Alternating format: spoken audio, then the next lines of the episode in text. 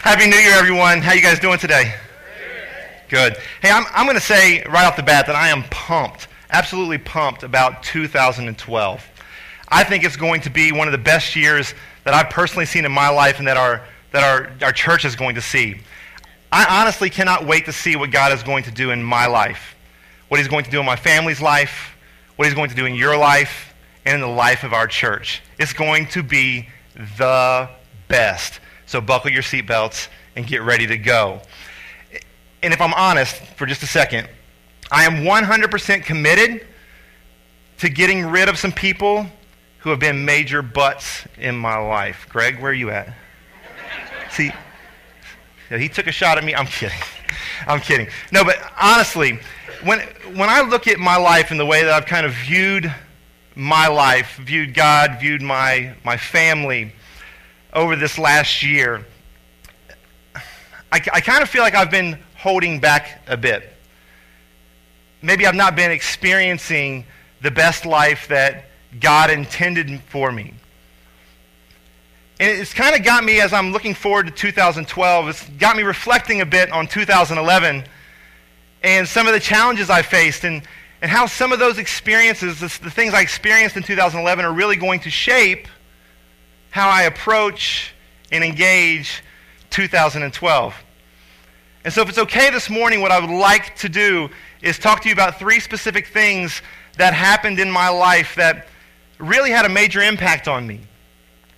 And I want to talk a little bit about how God, or how I felt God was teaching me through those, as well as maybe we can take a look and see if there's a learning from God that we can apply to your life as well.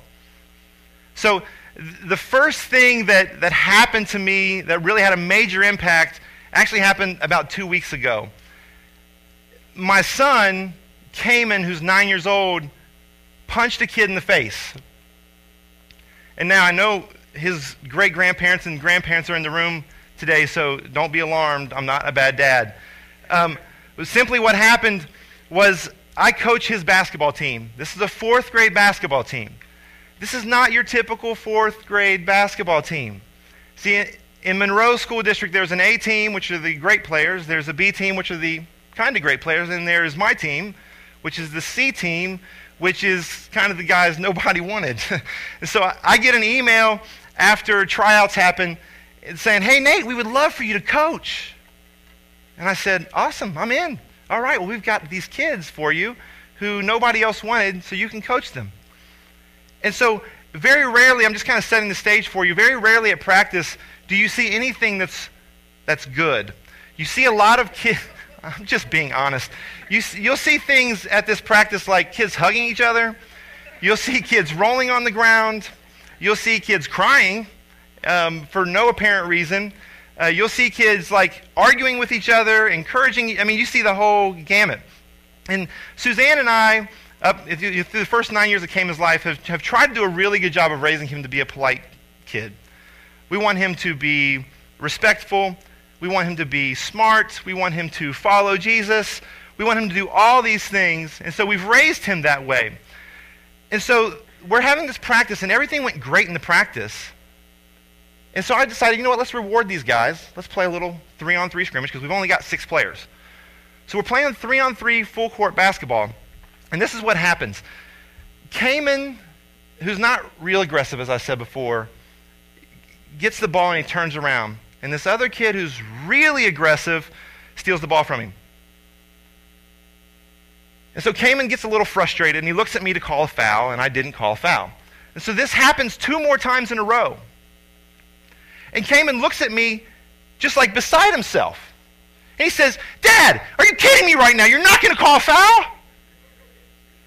And I, doing like any loving father and good coach would do, I'm like, suck it up, bro. Run down the other end of the court. you kidding me right now? I know. So the, fourth time down the floor, he comes down the floor and he gets the ball, right? And he turns and he's like, nobody's taking this ball from me. And he turns and he shoots the ball, and David just creams him. I mean, fouls him like the worst foul you probably have ever seen in your life. And what did I do? I just turned my head the other way didn't call it, was expecting him to just suck it up. He goes from like normal kid to like I'm going to kill somebody right now kid. He's like, Dad, you got to be kidding me. This is ridiculous. You got to call foul. And I'm like, no foul, man, no foul. Just go down the other end of the court. No big deal. He goes, oh, oh, I see how it is. I see how it is. And I'm like, yeah, just right. You see how it is. so he runs down the floor. He beats everybody on the floor, which is a miracle in itself. this is what I see. David comes running down the floor. He came and does this. I'm like, what the crap? He throws his leg up trying to trip David. And I'm like, Cayman, what are you doing? and he just like turns his head and doesn't look at me. So the play starts to develop. And out of the corner of my eye, I see my nine year old son, who we've raised to be gentle and kind and loving and caring. I see him ball up his fist and take matters into his own hand. He balls his fist up. He hits David as hard as he can in the face when David wasn't looking. And so David falls to the ground, holding his face, and I lose it. Like 0 to 60, lose it. Which, if you know me, that is kind of my style. I lost it. I'm like, get out. Get out of practice right. Go. I don't even get. I, I had some words I wanted to say, but I couldn't. So I came out of practice, and a couple minutes later, I look up after like making sure David was okay, and I realize there must be 20 parents in the gym that weren't there before this happened. And I started evaluating oh my gosh, how must I look? Oh my gosh, Cayman has made me look awful. Oh my gosh, oh my gosh. And so I call Cayman over to the sidelines. We huddle everybody up. Cayman's sitting away. We huddle everybody up.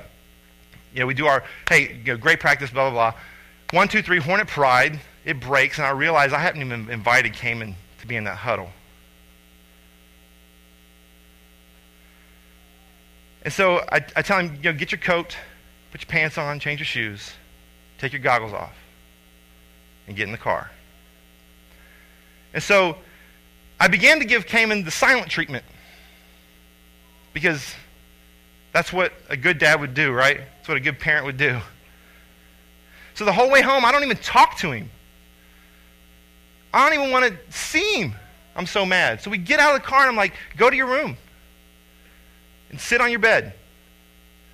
And he goes to his room and he sits on his bed, and I go in and I begin to just verbally tear him down.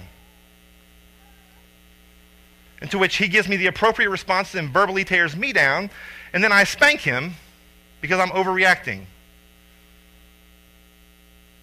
And I leave the room in tears, and Cayman is crying, and I shut his door, and I feel like the worst parent in the world. so I go to the living room and I'm talking to Suzanne, and she's like, You have to go talk to him. I'm like, I know. I don't know what I'm going to say. And I make my way back to Cayman's room, and I open the door, and he won't hardly make eye contact with me. And so I sit down on the bed, and I'm like, See, dude, I love you. And I think I owe you an apology. Because I think I may have overreacted quite a bit. I said, Can we just talk about what happened and see if we can't make some sense out of this whole, what I consider to be a mess? So Cayman and I start having a conversation about what happened in practice. And he began to tell me that he was upset because he felt like I was being unfair to him. And back and forth. And we ended up on the subject of Jesus. And I began to ask him questions to just find out what was going through his mind and why he did it and why he doesn't think he should do it and how Jesus feels about that. And I began to hear him say things like this. He says, Dad, you know, I probably did not make the best choice. And then he says something to effect, and Dad, I probably shouldn't have done that because I wouldn't be happy and I wouldn't like that if David would have done that to me. And it hits me what just happened in my house. I realized at that moment that there's no one in my son's life that's more influential than me as a parent. And as I began to think about our church, I realized that there's no parent, there's no one more influential than a parent in a child's life. But you can't do it alone. You see, while I was caught up in the emotion of how it made me look as a dad and how I felt emotionally as a dad, I lost sight of God in all of it. And what Cayman did in our conversation when he said, You know what, Dad? I didn't make the wise choice. You know what, Dad? I didn't treat him the way I wanted to be treated. Was he recited two out of the three basic truths that we teach our kids here at this church from age kindergarten to fourth grade.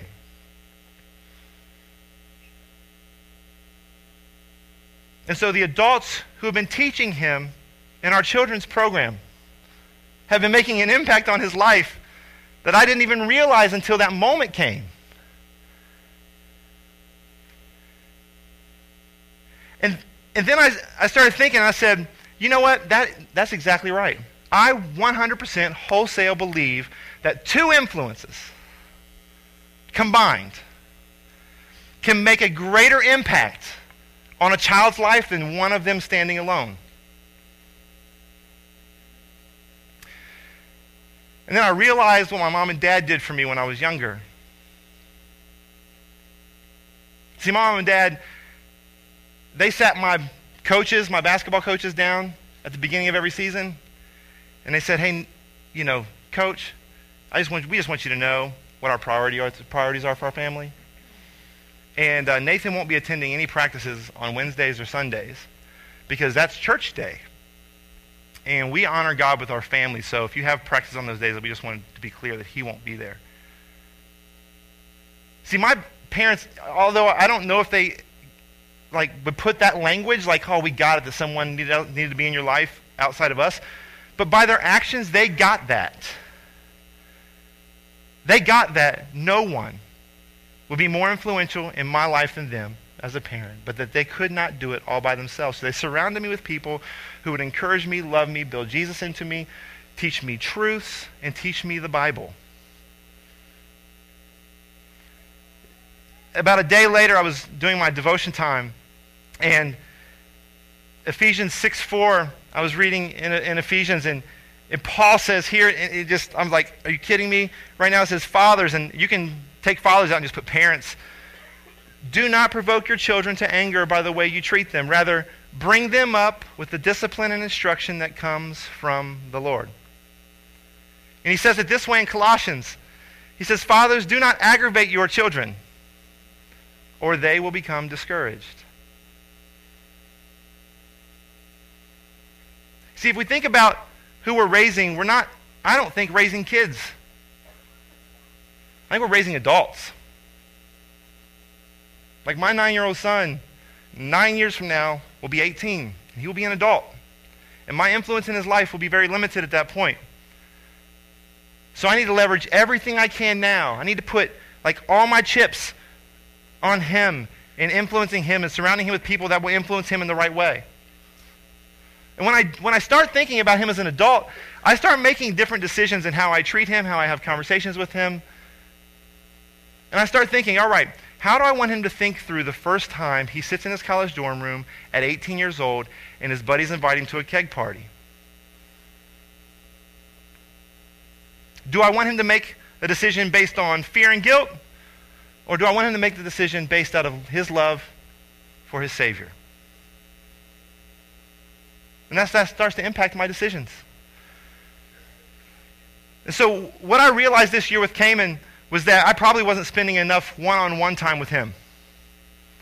And so for the last few months, I've dedicated one hour of my week, which is not a ton, but it's a dedicated one on one, no Suzanne, just me and Cayman, not playing video games, but we go to dinner, and then we usually do something that he wants to do together. Why am I doing that? I'm doing that because I want to leverage my personal influence as a parent in his life. I want to have community with him. I want to have conversations with him that only I can have. I want him to know that I care about him, not just when he does good, And that I'm not just going to discipline him when he does bad, but I'm interested in every aspect of his life. And I would venture to say today, in this room, we have some parents who probably haven't spent one on one alone time with your child since they were six months old and you had to get up in the middle of the night and rock them and feed them. But the good news is, this is a new year. and so, if, if you're like me, if you carry your cell phone in your pocket everywhere you go and you feel like you can't live without it, right now might be a great time for you as a parent to pull your phone out, click on your calendar, and say, you know what? I am going to schedule at least an hour with my child this year to spend with them one on one. Maybe you're a parent in the room today and your relationship with your child looks more like a friendship. And what you found is you've traded in some potential conflict from time to time so that your kids don't get mad at you. You've actually found yourself from time to time taking and putting more uh, investment, making major financial investments, making major um, time investments into what I would call shallow things that don't last forever, like sports. Like dance, like cheerleading, like art, like music. And so maybe, maybe this year you need to start the year off as a parent saying, you know what, I'm going to make an investment in what's right for my kid. I'm getting them to church as much as humanly possible. And now I know some, some people right now just checked off and said, yeah, here he goes, promoting Four Corners. I don't care. See, the most important thing in your child's life is having another adult building Jesus and speaking Jesus' truths and the truths of the Bible into their life. If that's here, that's awesome. Because I think this is the best place in West Chester and Cincinnati. But if it's not here, find a place that you can plug your kids in and have other adults speaking into their life. Because there's no one, no one more influential, influential in your child's life than you as a parent, but you cannot do it alone. The second thing that really impacted me happened the day after Cayman punches this kid in the face. I get a call at the office from my wife, and she says, Hey, I've fallen at work, missed a step. I think I sprained my ankle or broke it. To which I said, Well, are you okay? And she says, Well, no. Fell. okay, give me a bye here. so I said, Can you walk? Can you drive? Do I need to come get you? She said, I think you need to come get me, but I don't want to interrupt your day, which is her total typical response. And so I said, No, I'm coming to get you. So I left the office, drove to Dayton to pick her up. The security escorts me up to her, to her um, desk. And she's sitting there in a wheelchair with her leg propped up, looking pitiful. And I feel like awful for her. So we wheel her out. We put her in the, in the truck, and I'm like, well, what do we need to do? She goes, we probably should take me to the doctor. I said, okay, let's take you to the doctor. We go to the doctor's office, and we go to our family doctor, which won't see her because it happened at work. So they send us to another office. We go there. The doctor, they put her in a room. They're like, yeah, well, you know, her sock is on still. So they take her boot off, and they leave her sock on. They don't even look at her ankle. He's like, yeah, it's probably a sprain. And he's like, maybe we should do some x-rays. So they do x-rays. No break. It probably is a sprain. To which they say, all right, well, we're going to send you home. We want to see you back here in a few days. So here's an air cast. They literally hand her an air cast. And they say, here are your crutches. They literally hand her two crutches. They don't put the air cast on. They don't show her how to put the air cast on. They don't adjust her crutches. If you know me, I do not like that type of service. Like, I want my wife treated like she is the queen that she is. I want her treated like the best. And so I put her in the car and I'm fussing. I'm upset because they treated her bad and we drop her prescription off and we take her home and I help her up in the house, to which I think she falls a couple times almost face first into the ground because she can't walk on the crutches. It was a mess. We get into the house. She sits on the couch and I said, All right, what can I get you? To which she starts giving me a list of things that she needs me to do. If you know me, you know that I'm spoiled at my house. Like, I don't usually have to do anything. My wife takes care of it. Amen. My wife takes care of everything for me. So she's like, I need ice, I need water. I need something to eat. No, I don't need something to eat. I'm not hungry. I need Advil. I need that. that. I'm like, all right, I'm doing this, doing this, doing this. She's like, now go get my medicine. I go get her medicine. I come back. And I'm like, I'm done. I can sit down. And she's like, hey, I'm hungry. I'm like, all right, I'm fixing some food. And I'm like, crap, I got to cook. The heck? So I go fix her some food, and I come back and sit down. She's like, we probably are going to need towels done, and laundry needs done. And I'm like, here we go. It sets into a series of events that I'm feeling like overwhelmed. Here's what, here's what I realized. I realized that Suzanne and I, almost seven years ago, got married. It'll be seven years this June. When I first started asking her out, it was four times before she would even date me. She shot me down four times. I was just trying to be her friend. I didn't even want to have a romantic relationship with her at this point. I'm just like, hey, be my friend. And so now that I've finally got her to go out with me and now she's married to me, I think I fall into all three of these next categories. And if you're a spouse in this room, if you're married in this room, you can probably relate with what I'm about to say. There are times in my marriage with Suzanne where I feel like we've been standing back to back. We've almost been enemies at times. We both have our own set of ideas and things that we want, and we're just kind of going our own direction. There's a lot of our life that we've spent together that's spent shoulder to shoulder. We've been standing next to each other, doing things. We go to work.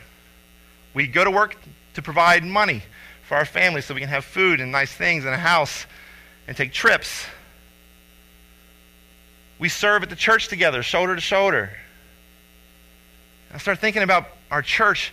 We've got people in this room that they're entrepreneurs. They do business side to side together, right? You guys remodel your homes shoulder to shoulder together.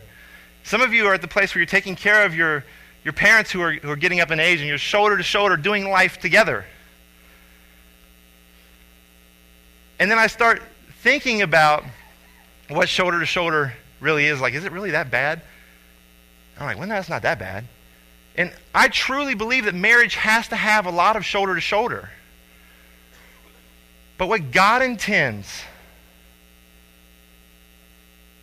for marriage is face to face. It's what we call friendship. And what I realized very quickly was that Suzanne was my friend. Because running around taking orders from her and doing things for her like I do right now, it doesn't feel very loving to me. But I'll do anything for my friend. Anything.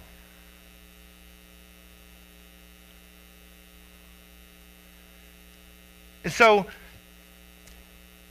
as I began to think about the Bible, a story came to mind from the Song of Solomon, where the young girl is writing to Solomon and she says, He is my lover, he is my friend. He is my lover, he is my friend. I think this is a, an excellent definition of marriage. And so, if you're married in the room today, if I can give you one thing this next year to focus on, it would be focus on friendship with your spouse. Focus on friendship with your spouse. You see, friendship, in my opinion, takes time to develop. But I think we would all agree it makes our, our love relationship more special and deep. So I just ask you today how is your friendship with your wife or with your spouse or with your husband? How is your friendship with your spouse? See, marriage is not only about friendship. If you don't get anything in your spouse today, get this. Marriage is not only about friendship, but friendship changes everything about the marriage.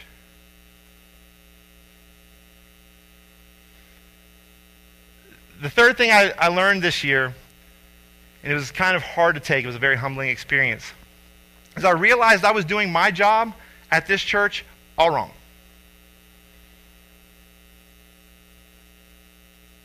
I realized that I'd been hired a year and a half to, ago to be the student pastor at this church, and I came in with guns blazing, you know, trying to do what I thought the Lord had called me to do. And I find myself a year and a half into ministry now in a, in a transition which is only from God that has put me in a, in a position where I'm the family pastor here. And over the last several months, we've been going through a, a discovery period as a staff, trying to define and figure out what is the role of a pastor. What is the role of a pastor in our church?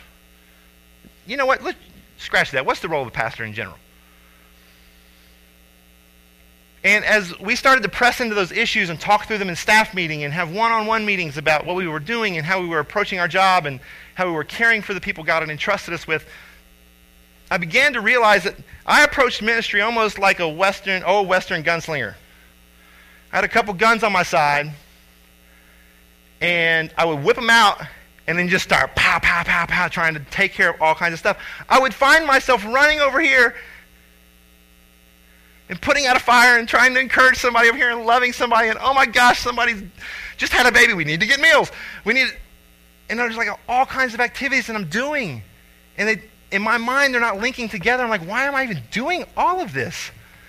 This just seems like I'm running around like a chicken with my head cut off sometimes.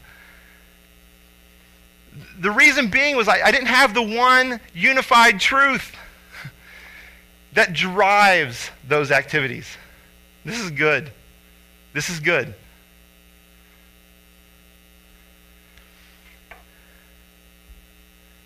I didn't realize that in the Bible, in Ephesians 4 11 through 12, it gives me the exact prescription of what I should be doing as a pastor. Ephesians 4 11 through 12 says, Now these are the gifts Christ gave to the church the apostles, the prophets, the evangelists, and the pastors, and the teachers. Their responsibility is to equip, God's people to do his work and build up the church, the body of Christ. See, this verse, along with Pastor Greg, and I'm going to brag on him for just a second, along with Pastor Greg's amazing insight and leadership, brought me great clarity over the last few months on what it means to be a pastor. And here it is. My purpose as a pastor is to help people follow Jesus. That's it. That's what I was made for. That's what I was called to do. And everything that I do points to helping people follow Jesus. See, I found through this discovery process that the, that the best, most effective way for me to do that is to help people find the, this is the key word, dream that God has for their life. if you haven't realized it, he has a dream for you. This is good news. He has a dream that's probably better than anything you ever dreamed. I'm living proof.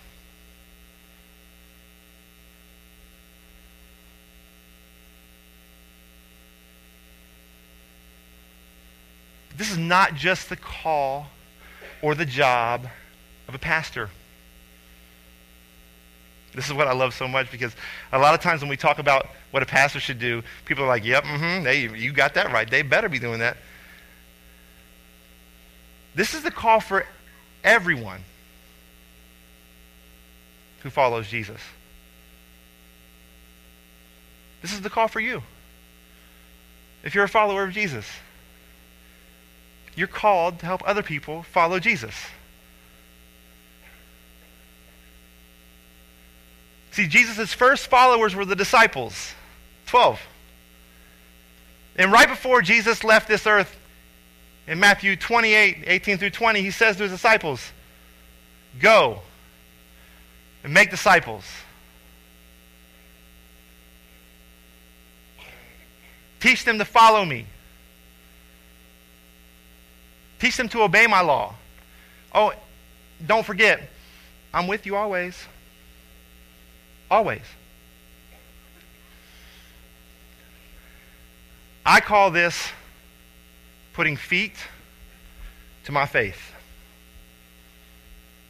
It means that I'm believing I'm actually going to get up and I'm going to walk this sucker out. I'm going to do everything within my power to help others follow Jesus. I believe that is your call today. This new year, when you're, when you're writing down goals and you're writing down things you want to accomplish, what if one of those goals was, you know, I'm going to help somebody this year. I'm going to just find one person. I'm going to help them follow Jesus. That may be the most important said all year. It, I think it trumps everything. It's your call. See, when you begin using God's gifts, talents, and passions to further His plan, you'll know why you were created. And you'll know what your life's purpose is.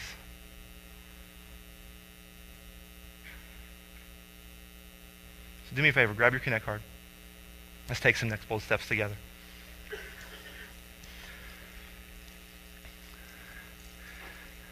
I love the sounds of the pins clicking. That's awesome. If you are here today and you have not accepted Jesus as your Lord and Savior, then I would like to give you the opportunity today by checking box A. And if you check that box, the staff and myself and we'll, we'll follow up with you this week and, and have a conversation and, and, and give you some more material that'll help that journey because it's a journey and it's an amazing one. If you've accepted Jesus today, but you've not been baptized yet, then your next step in your walk would be getting baptized. Basically, your public confession, your, your coming out party, saying, Yo, what up? I'm with Jesus. That's an amazing step. So you can, you can take that step today, and we'll be in touch with you. Check next box B. Box C this is for all the parents in the room. Box C, I will bring my kids to church as much as humanly possible this year. I will make church a priority in my kids' life. Next bold step D, I'm going to do a once a month date night with my spouse. I'm going to commit. Once a month, I'm going on a date. Just me and my spouse. No kids, no nothing. That's what I'm doing. The next step, E, which is my favorite one. I want to discover my destiny. Next week, Pastor Ben's going to kick off, I think, what may be the most important series we've ever done at Four Corners. If you're not sure what your destiny is, you're not even sure how to find that destiny, you need to make sure you are here next week. Checks box, checks box E, you want to discover your destiny. Do me a favor, bow your heads with me. and Let's pray. God, I thank you for your word, for your truth, for your promises, for this new year where we get to take a step towards you, a, a fresh start. Maybe it's spending more time with our kids, reorganizing our priorities with our kids. Maybe it's being friends with our spouse. Maybe it's walking out what you've called us to do, which is follow you, but help other people follow you. In everything we do this year, Jesus, help us keep our eyes focused on you. Help us keep you at the center, at the core of everything we do. God, I love you. I thank you. And I praise you. In your name.